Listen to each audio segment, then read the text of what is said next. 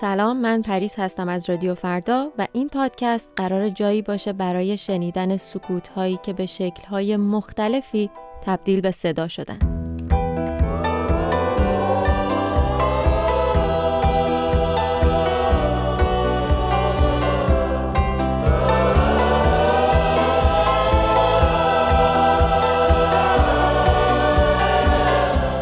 در اینجا از تاثیرات طولانی مدت هجاب اجباری حرف می‌زنیم. از رد پای تحمیل.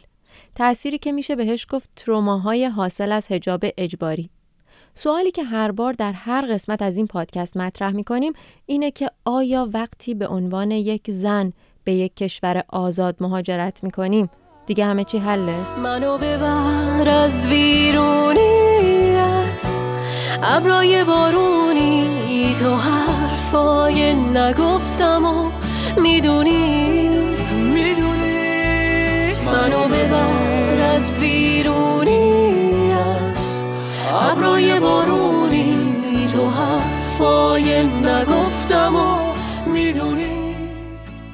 امروز شبنم فرشادجو مهمون منه. بازیگری که مدت هاست ایران رو ترک کرده و حس می‌کنم گفتنی های زیادی برامون داره. شبنم جان سلام. بهمون بگو که کجای جهانی و الان اونجا چه ساعتی از شبانه روزه؟ سلام. پریس جان اینجا تورنتو ساعت 11 و ربع. هوا آفتابی خیلی خوبه. خیلی خوشحالم که در خدمتتون هستم. ممنونم ازت. شبنم جان من این سوال رو تقریبا از همه خانمای بازیگر می‌پرسم. می‌خوام از تو هم بپرسم. اولین باری که تصویر خودت رو با پوشش اختیاری خودت تو قاب تلویزیون دیدی اون ته قلب چه حسی داشتی؟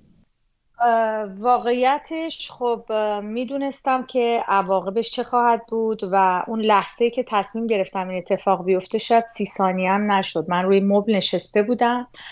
تازه از خواب بیدار شده بودم. همین ساعت ها بود. اخبار رو چک کردم و دیدم که محسا رو به قتل رسوندن در بیمارستان کسرا فوت کرده. یهو تصمیم گرفتم گفتم این تارمو ارزش کشتن این دختر جوون 22 ساله رو نداره. و اون لحظه لحظه بودش که اصلا همینطوری دوربین رو روشن کردم. از خواب بیدار شده بودم یه فیلترم انداختم روش که قیافم خیلی درب و داغون نباشه. و بعدش ساعتها و روزها بود که من اشک ریختم در همه جا اومدم و بعدش که خب اخبار رو چک می‌کردم توی فضای مجازی تو توییتر و هر جای دیگه می‌دیدم که خب عکس منو گذاشتن و دارن میگن که خیلی با شرف بوده. اولین جمله که گفتم این بود که همه دیگه می‌دونن که من به وطنم اهمیت میدم. اینو مخصوصا گفتم که بعدا به من انگ وطن فروشی نشسبونن چون واقعا به محیط زیستش به خود ایران اهمیت میدم و این برام مهمه. دوست نداشتم که به من لیبل وطن فروشی رو بچسبونن. و می‌دونستم که خب عکس منو ممکنه نشون بدن یک در واقع یک نگاهی بهش داشته باشن. نمی‌دونستم که عواقبش اینجوری میشه که بعد از من یک جریانی اتفاق میفته و خیلی های دیگه در واقع این اتفاق رو ادامه میدن. و الان در واقع هر روز صبح که بیدار میشم منتظرم ببینم چه اتفاقی در ایران افتاده با وجود ارعاب و وحشت و اینا. فکر می‌کنم که منتظرم هنوز که ببینم خانما دارن چی کار می‌کنن. تا حالا شده از خواب بیدار شی مثلا با خودت بگی این چه کاری بود کردم؟ یا مثلا پشیمون باشی از کاری که کردی؟ اصلا. اصلا حتی یک ثانیه. بگو به من که یادم با خودش چجوری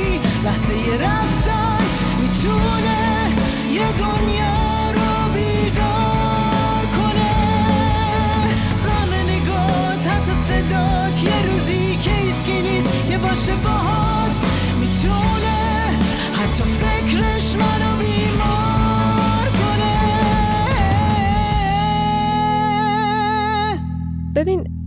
اینجا ما یه سری چیزایی رو تعریف می‌کنیم که ممکنه هر کدوممون تک به تک تو خونه بهش فکر کنیم و فکر کنیم فقط بر خودمون اتفاق افتاده.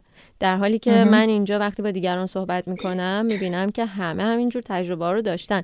مثلا یه وقتایی می‌خوای بری بیرون فکر می‌کنی یادت رفته یه چیزی ورداری؟ شالم کو مقنم کو؟ شاید مشخصا بهش فکر نکنی ولی فکر می‌کنی یه چیزی جا گذاشتی. این شخصا برای من اتفاق افتاده برای خیلی از مهمونامون هم ظاهرا اتفاق افتاده. می‌خوام ببینم تا حالا همچین حسی رو بعد از کنار گذاشتن حجاب اجباری همچین حسی رو تجربه کردی؟ لباسایی که از ایران آوردم مثلا یادم شقایق فرهانی به من یه نیم پالتو داده. امسال اینو پوشیدم. یه لحظه حس کردم یه چیزی کمه. بعد گفتم آ چقدر جالب. ولی ازش خیلی دور شدم. خیلی این اتفاق تو زندگی من پررنگ شد. اولش که اومده بودم اوایلش واقعا برام خیلی مهم بود که چون می‌خوام برگردم ایران مواظب بودم. که در واقع کسی منو نبینه با هجاب باشم کلا سرم می‌کردم. حتی یه برنامه یوتیوبی ما ضبط می‌کردیم. من هجابم رو نگه داشته بودم که بخوام بیام ایران یا اگه بخوام کانادا کاری انجام بدم. این کارو در واقع به خاطر این انجام دادم که مثلا چه می‌دونم قرار بود مافیا رو بیایم تو کانادا بسازیم. گفتم خب خیلی خوبه من اینجا اینو نگه دارم. یهودی دیگه شام ایرانی ایرانی تو تورنتو خواستیم کار کنیم و اینا. بعد یه مدتی که گذشت برام خیلی عادی شده. یعنی همین الان مثلا من رفتم آشغالای خشکم و بریزم با لباس خواب بودم. امیدوارم واقعا این تروماهای بعد از حجاب اجباری برامون برطرف بشه و زودتر بتونیم از دستش خلاص بشیم. ولی خب چیزی که سالها با آدم بوده ترک کردنش یه جوری یک خلایی رو ایجاد می‌کنه که خلای همچین خوشایندی هم نیست. مثل جای یک زخم میمونه. من آره من آره کابوس پریس من خیلی کابوس می‌بینم که ایرانم می‌خوام کار کنم. یه ماجراهایی برام پیش میاد با پلیس امنیت و دادگاه و دارم جیغ می‌زنم تو کوچه و نمی‌دونم به خاطر شرایط ایرانه که لحظه آخری که میخوابم دارم اخبار رو چک می‌کنم یا به خاطر چیه که کم خواب شدم و همش خودم رو می‌بینم که دارم با هجاب تو ایران میگردم. ببین می‌خوام برم سر یه موضوعی که می‌دونم رد پاش تو زندگی همه بازیگران زن جوری عمیقه که محال ندیده باشیش. زمانی که دوران دبیرستان من وقتی که عکس باز... اون موقع تازه گوشی داشت هوشمند می‌شد. وقتی که عکس بیهجاب بازیگرای زن میومد بیرون اصلا یک همهمه ای به پا می‌شد که همه همه می‌دیدن اون عکسو.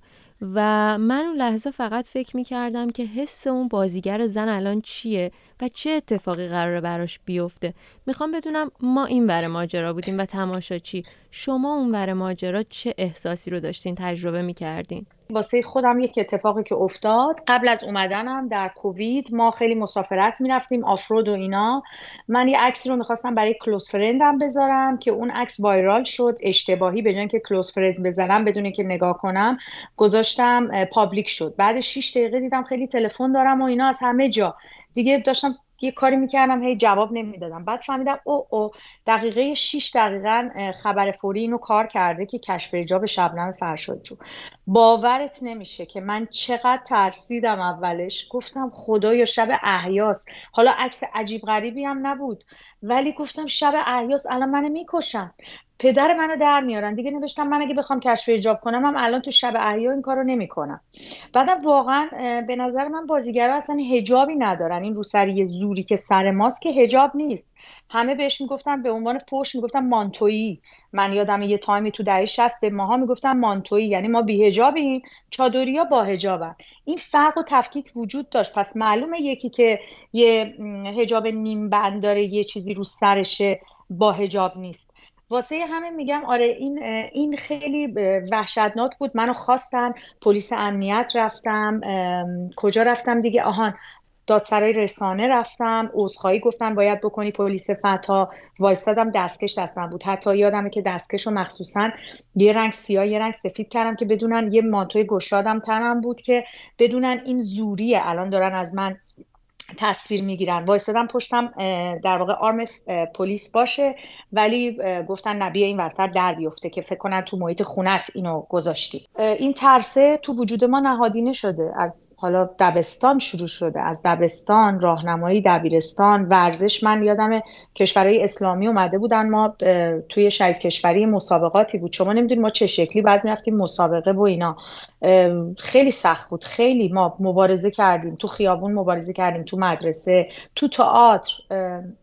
واقعا اصلا یه خاطره الان یادم اومد. نمی‌دونم درسته بگم یا نه. یعنی خانمایی که سینه های بزرگی داشتن مجبور می شدن تو تلویزیون اینا عمل کنن. سینهشون رو کوچیک کنن. میبستنش با شال که کوچیک بشه.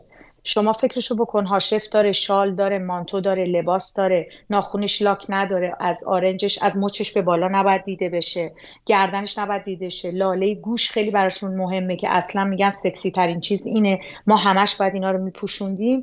اینم دیگه خندهدار بود که خانمایی که سینه بزرگ داشتن خیلی هاشون من می‌دونم حالا اسم نمی‌برم عمل کردن که مشکلی برای چیز نداشته باشن پخش. فکر می‌کنم تو دوره شما این رایج شد که با سنجاق مشکی شما روسری ها و یا هر چیزی سرپوشی که داشتین رو به موهاتون سنجاق می‌کردین که در طول بازی این عقب نره.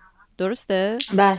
بله اصلا بچه های گیریم و بچه های لباس باید سنجاق قفلی و سنجاق مشکی از اینا که دسته ای میفروشن مال چینه مثل باد بزنه.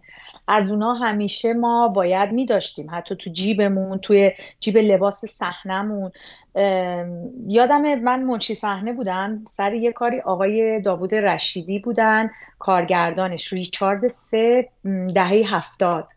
یه بازیگری بود حالا اسمشو نمیگم. این پشت صحنه حواسش نبود. من هولش دادم که بره تو صحنه. هولش دادم. بعد انقدر که استرس گرفت رفت اجراشو کرد اومد منو اینجوری گرفت مثلا که یعنی دمت گرم مثلا. بعد همون لحظه حراست منو دید و از فرداش منو اجازه نمی‌دادن که وارد تاچه شب گفتن شما همون لمس کردین. حالا من یه دختر مثلا 18 ساله بودم. اون آقای آقای مسنی بودن و مجبور شد بیچاره خدا بیامرز آقای رشیدی با خانم معتمداریا با خانم برومند اینا برن پیش حراست. و منو حراست خواست. یادم رفتم تالار وحدت. با دمپایی نشسته بود که تو چرا این کارو کردی؟ گفتم آقا هول شده بودم. بازیگر نمی‌رفت. هولش دادم تو صحنه. تماس عشق و حالی که نبوده. یعنی تئاتر شهر اینجوری ما رو چیز می‌کردم من اجازه ورود به هم ندادن. چه لحظه تلخی بود تو 18 سالگی واقعا. می‌دونم لحظات سختیه اما می‌خوام ازت بپرسم که کدوم ترانه کدوم آهنگ کدوم ملودیه که تو رو انگاری پرتاب می‌کنه به ایران؟ و اونو به یاد ایران گوش میدی؟ یادمه که روزای آخر اتفاقا با چند تا از بچه ها تو ماشین بودیم. خیلی این آهنگ بزیر سقف این خونه. بزیر سقف این خونه. منم مثل تو مهمونم. منم مثل تو